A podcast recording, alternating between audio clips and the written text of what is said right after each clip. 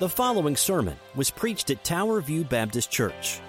We are a gospel centered, relationship driven church that exists to know, grow in, share, and serve Jesus Christ. We do all this for the glory of God. For more about us, please check out our website at www.towerviewkc.com.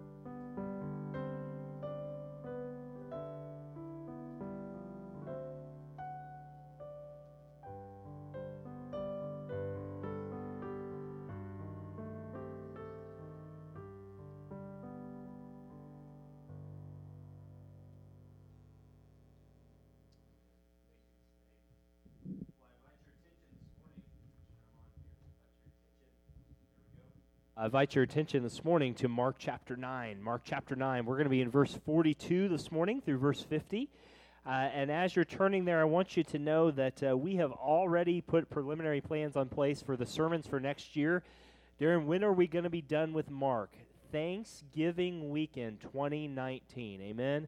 And uh, if you're alive, if the Lord doesn't come back and you're alive, then you will have a party with me but I pray it's been a blessing to you. And I just want to let you know next week is our last nine marks of a healthy church. Uh, Brother Steve uh, Braden will be talking through the healthiness of deacons to the church next week.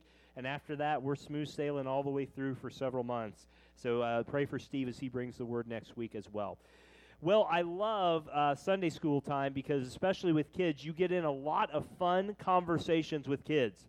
And there was a story of a Sunday school teacher telling the story of the rich man and Lazarus. You may re- recall this uh, from Luke chapter 16. And she said that Lazarus sat outside the rich man's gate, but he was covered with sores and he begged for food. And she also shared through the Bible that the rich man passed and Lazarus wasn't even seen the whole time.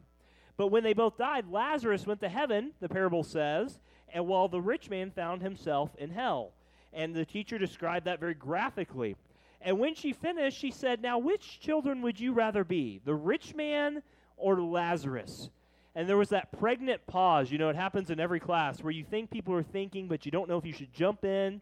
And one little fellow said, Teacher, I would like to be the rich man on, in this life until I die. And afterwards, I want to be like Lazarus. Amen. Don't you get kids? They get the, both sides of that coin very, very well. But I will tell you in a serious vein that the, the truth that's needed in this hour is the truth that Lazarus saw in that parable and the truth that we're going to look at today, and it is called repentance. Because no truth has been more neglected, watered down, marginalized, or silenced in these days. But repentance was the very first message of John the Baptist. He said, Repent, for the kingdom of God is at hand. Jesus in Mark 1, we looked at this a year and a half ago. He said, Repent and believe in the gospel. And the book of Acts, the first message of the new era after Jesus' resurrection, Peter's sermon, Repent. What must I do? They said. He said, Repent. And that was the ongoing message of the early church was to repent. Jesus said to the seven churches, I'm coming to remove your lampstand unless you repent. And so it's radical and divisive. It really is. But repentance is turning away from sin and turning to God. And you see sin for what it is. It includes a genuine heart that you see your sin and you are sorry for what you've done before a holy, holy God. And it's a change of mind and heart and of the will. And here in Mark 9, Jesus is going to teach them a message of repentance. And for us today, we're going to look at this and say, wow, this is very radical. And it is. Because they're not in danger of going to hell, these disciples. They are in danger of doing things that show forth that they have not still yet got the gospel. No one can be saved without repentance, and no one can be sanctified without repentance.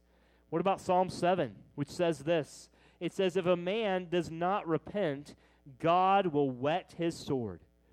Whoa. But I thought Jesus loved me.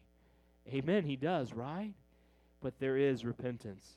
And these are some of the most shocking words, the most sobering words that came from our Lord.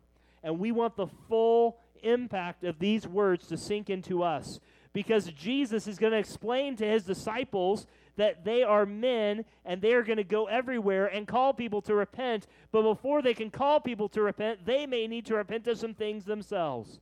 And they will need to embrace this themselves. But also in these verses, Jesus is going to speak of the reality of hell. You know what your mom told you, HE double hockey sticks or something like that? He, Jesus had more to say about hell than he did about heaven. He had more about hell than any other person in the Bible. And we're going to take a couple weeks to go through these verses. But what I want to tell you is that hell's a real place for real people with a real fire, with a real torment forever. And to believe in heaven and not hell is to say that there are times when Jesus told the truth, and there are times when Jesus really just lied through his teeth. And to refuse what Jesus says about hell is to refuse the cross upon which Jesus died to save sinners such as us from hell. These verses will speak to the absolute necessity of repentance in the disciples' lives, your lives, my life, our church's life. And the message is clear. Better for you to cut off your hands, your feet, your eyes, to put away your sin, than to go your, to hell. Whatever you do, Jesus will say, don't go to hell. Pluck out your eyes, be blind, be crippled, do anything, but don't be, and I'm using this word in its proper sense, do not be damned to hell. If you sin, Jesus said, you're going to hell forever unless you repent. This is what Jesus said to his disciples to tighten the bolt inside their thinking so they wouldn't be loose about their eternal destinies. It's a true statement and a theological fact they must embrace. But why do we hear so little preaching about this today? I mean, honestly, when is the last time? I, I think I've asked this in previous years, but when, have, have anyone ever heard a sermon just on hell? Just out of curiosity couple hands, three, four, maybe five. So, guys, why is it that we spend so little time talking about this if this is what the Bible says? Those are questions we're going to answer. But I want you to see the big idea today is we cannot truly believe in the radical claims of Christ without it having a drastic, uh, an awesome effect on us to some way, shape, or form. So that we are devastated to the fact that we change our lives.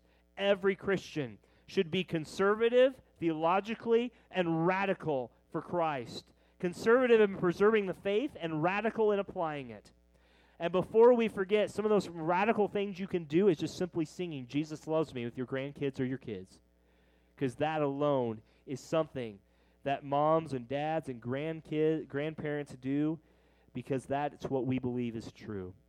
But the gospel of Jesus is radical. It's humbling radically, it's radically hopeful, and it will radically change everything in your life. So let's look at three radical demands today from what Jesus says. He's going to show us radical love, verse 42, radical purity, and radical obedience. And this is on the heels, if you recall, where Jesus has been talking to them about who's the greatest, who's going to serve me, who are in the kingdom of God. And last week we saw that if someone professes Christ and preaches Christ, then leave them alone if they are walking with Christ. Be honest with you. If you've been on Facebook, you've seen a couple polls I put out on my Facebook group about these things, and it has been amazing the comments that have come back with professing Christians who deny the very things that we are going to be talking about today. Scary. More ways than one. Will you join me as we stand in honor of God's words, if you're able this morning, as we read Mark 9 42 through verse 50?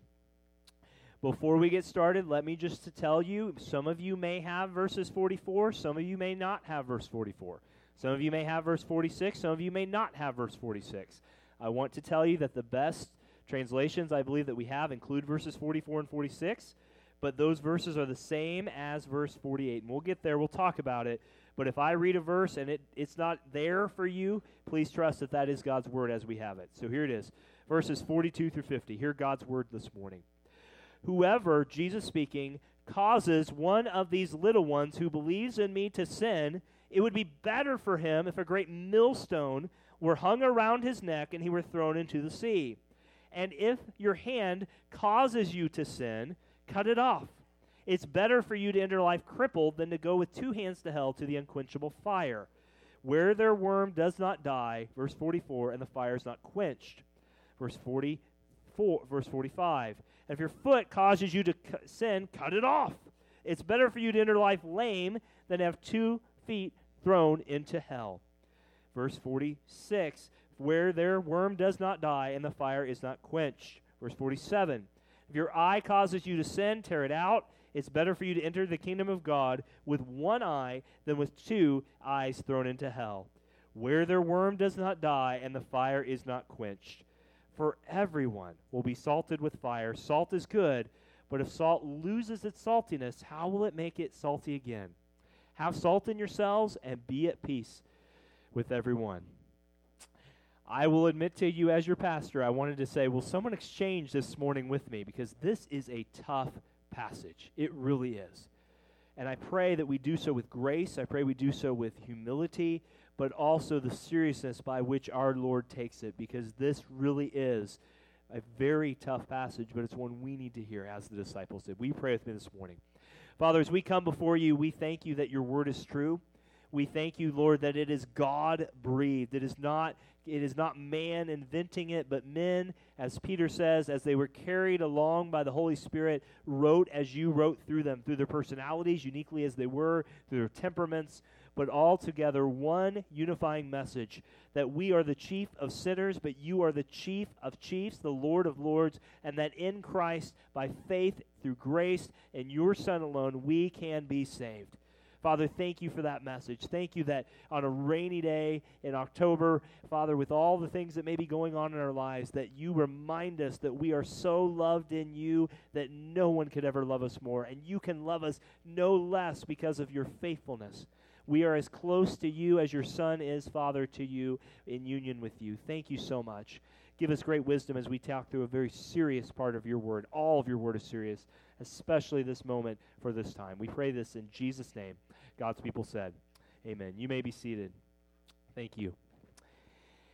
Well, as I say this, I mentioned a minute ago, we're actually going to look at two things. We're going to get, we should get through our verses today. I want to correct that, but I want to say that in a couple weeks, Lord willing, we're going to be looking at 15 realities about hell. And uh, the Chiefs game's at three o'clock that day, so you'll be all right. Uh, it'll be just fine.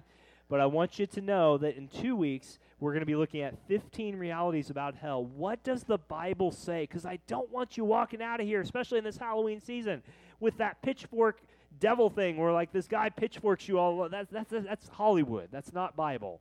But the Bible speaks very seriously about a literal conscious, eternal place we believe is called hell. We'll get there in a couple weeks and a little bit today. First, though, I want you to see the radical love of Jesus. Notice what he says here. He says, Whoever causes one of these little ones who believe. Is Jesus talking about little kids? No, he's, he's talking about believers here. He's talking about little believers, those in the faith who we may cause through our sin to fall away from walking with Jesus Christ. It's something that, that, that does that, an ungodly life. Something they see in you that you do that you say on Sunday you won't do, but you, during the week you do. And one person here is causing another to stumble into sin. And we all influence one another, whether for good or bad, don't we?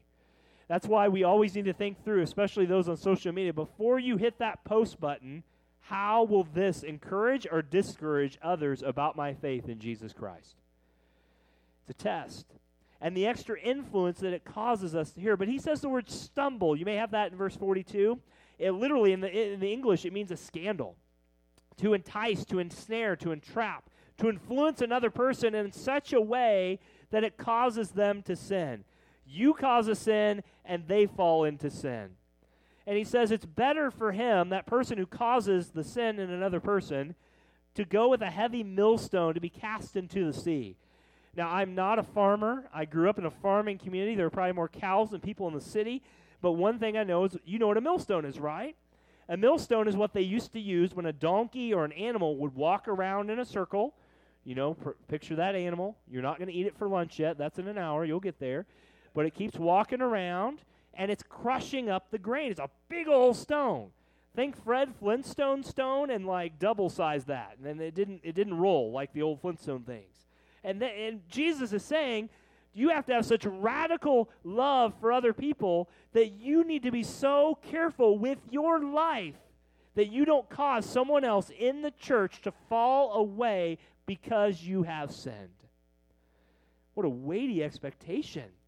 He's literally saying sometimes it's better to be cast into the bottom of the ocean than into the depths of hell itself if you cause another to sin. Matthew 18 7, he said in a similar passage, Jesus, Woe to the world for temptations for sin, for it's necessary that temptations come, but woe to the one by whom the temptation comes. You know, and, and Tori will put this up, but one of the surest signs of growth in grace for you in your walk is that you grieve and you repair, when possible, the impact your sin has on other people. I say when possible. Because there are times in your life when you sin and you're radically trying to live for Jesus that, that they may not be repairable because it, someone passes away or they move away or they won't talk to you. But I pray that we hate our sins more than we hate the sins of others who sin differently than us. I pray that we refuse to let us be more. I pray, though, that we were, uh, we're more bothered by our sin than our suffering. Because Jesus says to radically love other people, it requires that we think about the things that we do. You know, you can get in, I'll just speak, this is off topic for a moment. You can get into the debate, you know, should Christians have tattoos? Should Christians drink alcohol? Should Christians smoke? Should You're like, chase those rabbits, Pastor, come on now. Should Christians dance? All those things, play cards, or go with people that do. But one thing I'll say is that where there may be liberty, perhaps, in a very limited way in some of those areas, does the way you conduct your life cause other believers to sin by the way they see you profess your faith and live it out in some other way? Let us be more bothered by our sin than our suffering. Jesus protects his people and expects us to treat believers like we would like to be treated. We should look out for others and not entice them to sin by direct temptation. Consider others, Philippians 2, better than yourself. We should not provoke our children. I, as a, as a father, I'm learning this more and more how easy it is to provoke our children to anger by just being me and, and, and not being the godly husband and father sometimes I need to be. I'm sure you've been there. We should not set a bad example, Romans 14 or even fail to stimulate others to love and good deeds. Pray for this. Because, guys, as we get ready to go into the next point, Jesus is going to say that as we come together, it is radical love when you consider that sometimes you may have to take a step back from doing whatever it is you like to do because that may offend another believer. and cause them to sin. Oh, Pastor, you're getting legalistic. Didn't you preach last week that you shouldn't be narrower than the truth, legalism, or wider than the truth, liberalism? No, it's not what we're saying. But have you considered how you handle yourself as a Christian? Do you go on social media to pick on that bone again and post all this inflammatory stuff and then put a picture about Jesus and life is good? That happens more than we know, doesn't it? Or do you believe, and this may cause others to do you believe that God provides all your needs, but you put up that post that says, man, if you don't like this post, God ain't going to bless you? That's hogwash, is what it is. God blesses you as He blesses you. But may we walk so radically in our love for one another that we don't cause others to stumble. But if we do, may we seek to repair to the best of our ability, by God's grace and His Spirit, that relationship. But the big one, are you ready for this? Go and let's see the second radical claim that Jesus talks about radical purity. Look back at verse 43. This is where the rubber really meets the road. Jesus says, You want some specifics? I'm going to give you some about your hands, give you some about your feet, and some about your eyes. Look at verse 43. Jesus says, on the heels of the radical love, he says, And if your hand causes you to sin, cut it off. Oh boy. What is he saying here? He literally saying that we should have a chopping block outside and bring the sharpest object you got, just go to town? Is that what he is saying? Well, verse 42 says, You cause someone else to stumble. It's better that you cast a big millstone, a big rock around you. But the, the hand is the thing a person does, it's a figure of speech. You know, you put your hand to the plow, right? You put your shoulder, what? Into it. What he's saying speaking figuratively, is that if there is something in your life that is so demanding of your attention and it starts with your hands, stop it. It's kind of like when a surgeon, and I, am a history buff. Uh, Patricia, I don't know if she's here today, but we were at our members meeting yesterday, and Patricia Wood said, You know, I love history. I love learning about history. I'm that same way. You know, back in the Civil War days, there were times when losing, amputating a leg or an arm or a hand would save the person and their whole body would be saved, but it meant they lost a limb. What would the person do? The doctor would make a choice right there, wouldn't he? He would just go, and their life would be saved. And what Jesus says is it's better to enter to the life. Look at that. He says it's better in verse 43 to enter into the life crippled than with two hands and go to hell to the unquenchable fire. Your Bible may say, and I think it's the correct translation, the life. The life refers to the kingdom of life, but it's better to give up what's most precious to you than to hang on to what is precious to you in sin. And as you nurture other people, there can be ideas of this little pet sin, but sin can never be pigeonholed. It, spe- it spreads like cancer to the entire soul.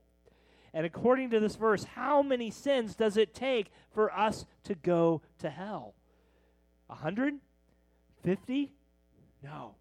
It takes one sin, does it not? If your hand causes you to sin, then you're guilty enough for unquenchable fire. Adam had to sin how many times, church, before all oblivion broke out?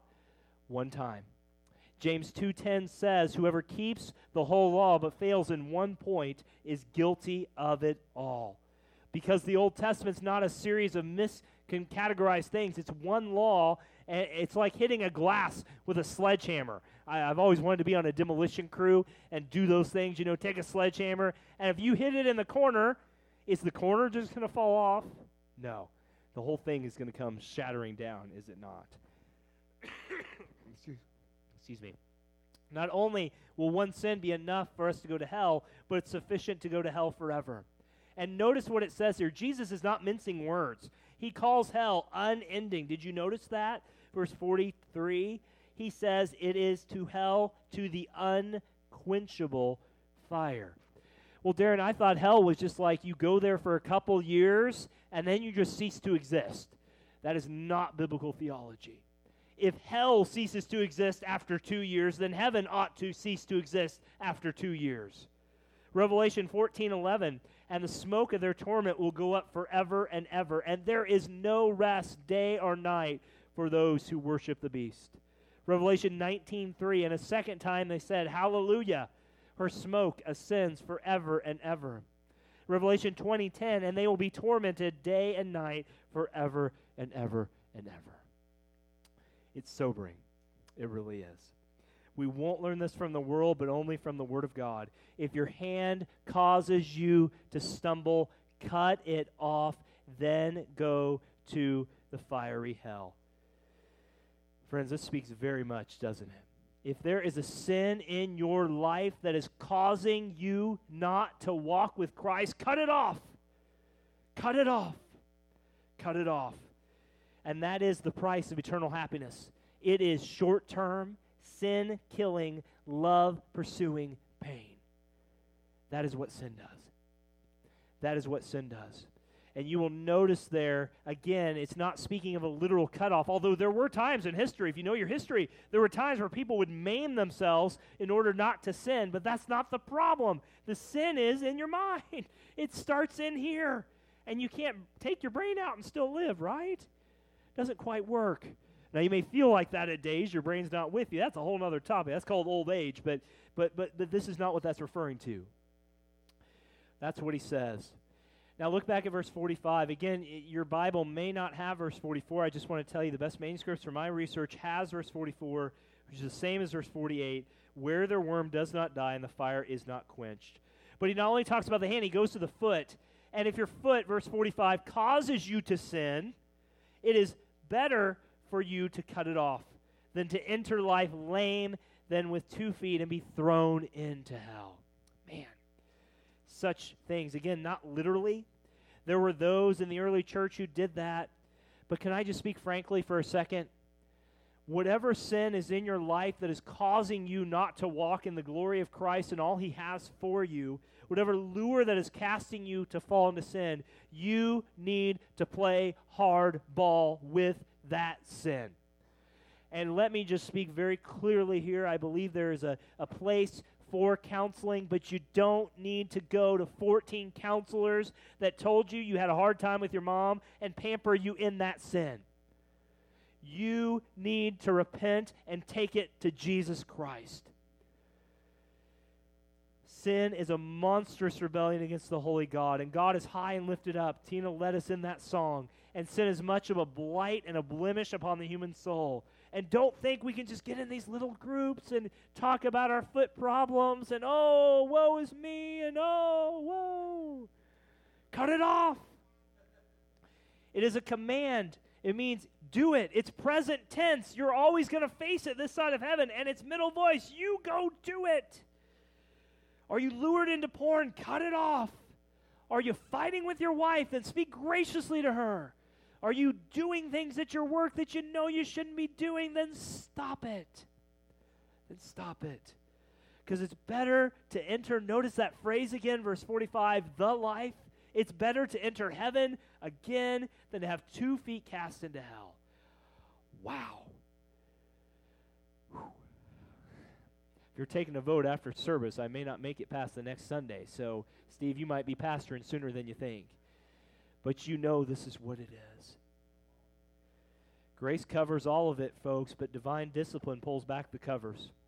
And in verse 46, you see that same repetition where he says the wor- that's where the worm goes and it never dies. In verse 47, the hand, the foot, and now the eye. 1 John 2:16, the lust of the eyes, the lust of the flesh, and the boastful pride of life Jesus doesn't say in verse 47, get some new glasses. He doesn't say get LASIK surgery. He says, doesn't say close your eyes. What does he say in verse 47? Gouge it out. Take it out. Get rid of it. And if your eye causes you to sin, tear it out. But I thought Jesus loved me where I am. Praise God, He loved you. He does love you. Amen. But praise God, like a good friend, He always speaks the truth to us. He says, gouge it out because it's better to enter the kingdom of God. And those on the outside must enter the narrow gate. But when you, as Christians, I, as a Christian, enter the narrow gate, we must cast aside the sin as we walk with this. Repent. Isn't this what Jesus said in Matthew 5 27? Listen, as he says in the Sermon on the Mount, You've heard it said, You shall not commit adultery. But I say to you that everyone looks at a woman with lustful intent has already committed adultery with her in his heart. Matthew 5:29 If your right eye causes you to sin, tear it out and throw it away. For it's better for you to lose one of the members of your body than your whole body causes you to sin. If your right hand causes you to sin, cut it off, throw it away. It's better to lose one of your members than your whole body in hell. You know, we so often think, don't we, that nobody saw what just happened. Nobody saw that sin or that, that, that thing that we did, but, but Proverbs 15.3 says that the eyes of the Lord go to and fro in the earth, and they uh, uh, do, looking over the good and the bad. And when Jesus sees us, he knows that we may be saved by grace, but he also knows we are still in a cesspool of sin. And it begins with the eyes being stimulated. And whether an act is committed, that doesn't matter. He says to tear it out, to get rid of it. John Flavel, one of those old dead guys, said, Brothers, it's easier to declaim against a thousand sins of others than to fight one sin in ourselves. Isn't that true? It's easier to point the finger and say, you know, if they just did this or if he stopped doing that. And I wish I could mortify my sin simply by crossing my fingers and saying, oh, I think I can, I think I can, I think I can. But it requires more than that. It requires more than that. Friend, have you spent time with God this week dealing with your soul? Let me be again clear. We are not preaching that you can lose your salvation when you are in Christ. Praise God, you are in Christ. Amen. But what we are calling for here is a radical purity of our lives to such a degree that we are separated out from the world and how the world does business. And then he goes to verse 48. Did you notice this? He says in verse 48, where the worm does not die and the fire is not quenched. I'm going to ask you if you'll hold your spot there in Mark, and we're just going to backtrack a little bit to the book of Isaiah. I don't ask you often to turn, but will you go to Isaiah 66 for just one, just a couple moments here? I want you to see where Jesus is quoting this. I want you to see where Jesus is getting this idea from. Uh, and we'll look more at this in a couple weeks, but just for framing this, and we're going to look at the very last verse of the book of Isaiah, Isaiah 66 and verse 24. Turn there in your tablet, swipe there on your phone, turn there in your pages, just get there. That's all that matters. Isaiah 66 24 says this It says, And they shall go out and look on the dead bodies for the men who have rebelled against me. For their, wor- their worm shall not die, and their fire shall not be quenched, and they shall be an abhorrence to all flesh. Jesus, at the very end of his prophecy, or, or, Isaiah at the very end of his prophecy, is being quoted here by Jesus. What does it mean? It means that even in the Old Testament, that there is a place of unspeakable torment, unspeakable pain, unspeakable everything, where even these people who denied God in that day were going to go and there are several more from Second Chronicles, from Jeremiah, uh, etc. But hell is a real place. It is a real place with a real geographical location, and as such, it deserves real consideration. Why don't you flip back over to Mark chapter 9? So Jesus talks 12 times, or 11 times, excuse me, in the New Testament about hell. Jesus talks 11 of those 12 times and some of the things that people say, well, well, he must be speaking symbolically here. You know, if he's speaking symbolically about the eye and the foot and the hand, surely, Pastor, he's speaking symbolically about hell. I don't think so. I don't think there's anything in this context that suggests that. In the Greek, you can see a hyperbole coming with the, uh, the eye and the foot and the hand. But here, Jesus is reminding us that hell is a real place. That, that that, it, it's, it is, it's a fiery place. Matthew 5:18, it's eternal fire. Matthew 25, it's punishment of eternal fire. Jude 7, it's unquenchable fire. Revelation 20, it's a smoke of great fire. Revelation 9. And the chief image of all the Bible is not some symbolic hell. It is a literal place. A literal place. Just as I'm knocking on this pulpit today, a literal place. Because, folks, think of this logic. Why would God give any people who reject his name, who have been told about his name, any reason to be snuffed out, annihilated, as some believe? It makes no sense. He should do the same to us in heaven. We don't deserve heaven. We deserve the opposite, don't we? Why wouldn't he just snuff us out of heaven? But it's a place, it says, of weeping and gnashing of teeth. Matthew 8. It's torment in the present tense, Luke 16, and 2 Peter 2, it's a pit of darkness. Matthew 25, it's eternal punishment. Matthew 8, it's outer darkness. Hell is a real place where every unbeliever is put into the eternal fire. It's crazy, isn't it? Crazy because from our human standpoint, we think, God, what are you up to? What are you doing? But all the roads that lead to hell are one way streets. There's no escape, there's no way out. The exit is not found. These cool 1962 exit signs we have, and I love these things. They don't have those in hell. There's nothing there. The doors are locked from the outside, and once you're inside, it's unceasing torment forever and ever and ever.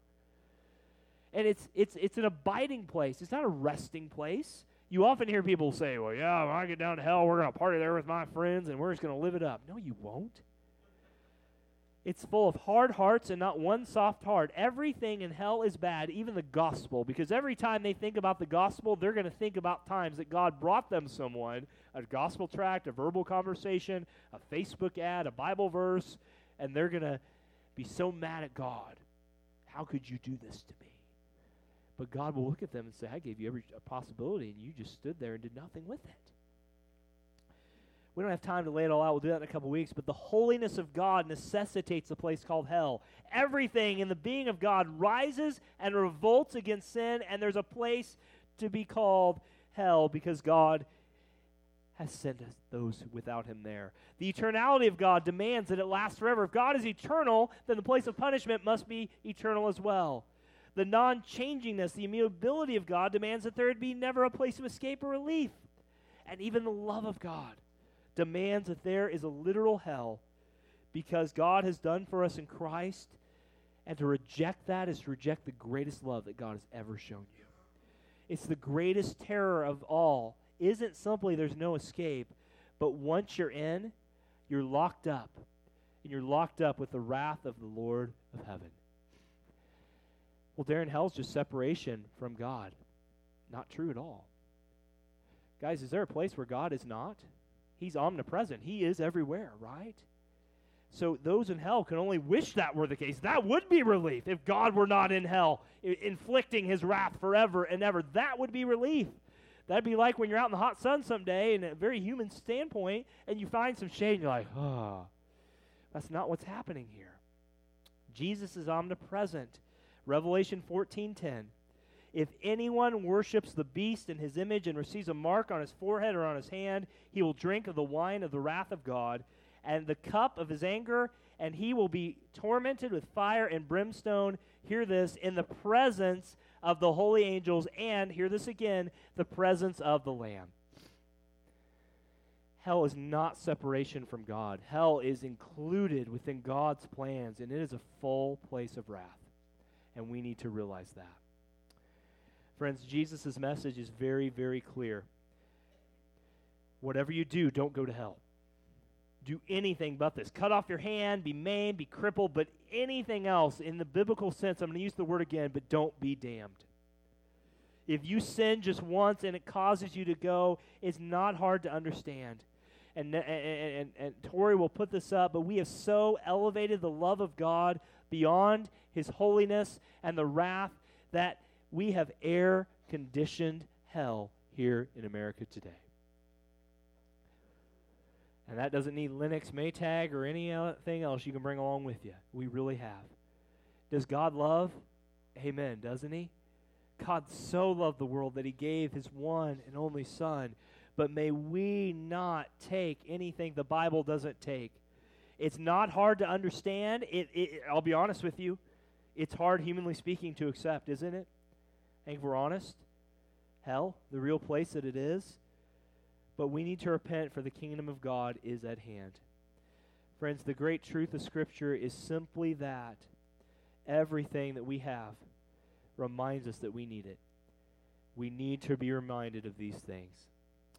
Lastly, and I'll close with this there is radical love. We are to live differently in how we treat others. There's radical purity. How we live our lives should be distinct. And finally, radical obedience.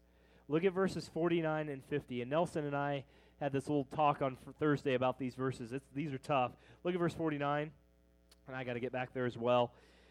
I asked you to turn, I didn't turn myself. For everyone will be salted with fire.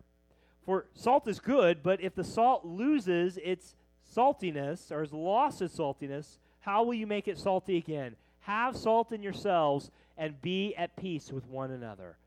What, Jesus? What are you saying here? This is a tough one, I'll be honest with you. But Jesus is making up in verse 49. He's telling us we have to have radical obedience. Radical obedience to follow all the stuff to our ears that was crazy to follow. And he says, he's carrying on that word fire in verse 48 from Isaiah 66, and he affirms that everyone will be salted with fire. Whoa, whoa, whoa, whoa, whoa. So, Pastor, are you saying that everyone's going to go to HE double hockey sticks? Is that what you're saying? No, no, no, no. That's, that's not good biblical stuff. So, what does this mean? Everyone. Who's the everyone? Is it believers? Is it unbelievers? Is it both? The answer is C, it's both.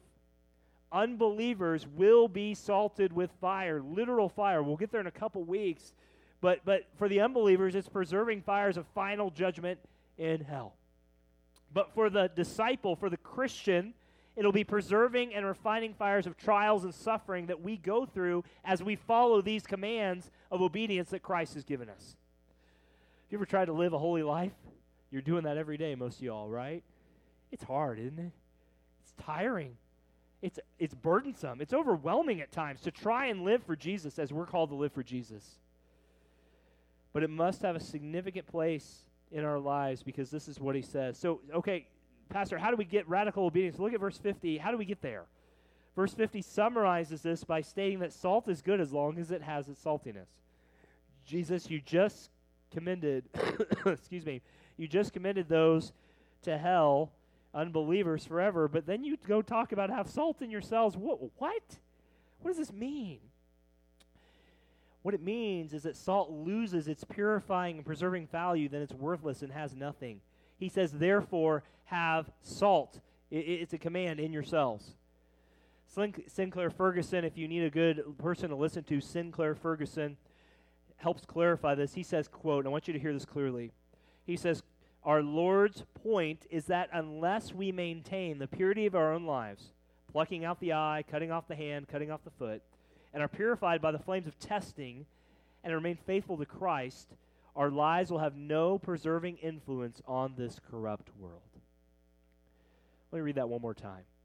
Our Lord's point is that unless we maintain the purity of our own lives and are purified by the flames of testing and remain faithful to Christ, our lives will have no preserving influence on this corrupt world. You want to win people to Jesus Christ? It starts, in part at least, by living such a different life. When the world looks at you and your testimony, they can only say, Why are you so different? And obviously, good Bible study says that we have to open our mouth because faith comes by hearing and hearing by the Word of God. We have to verbally share the gospel.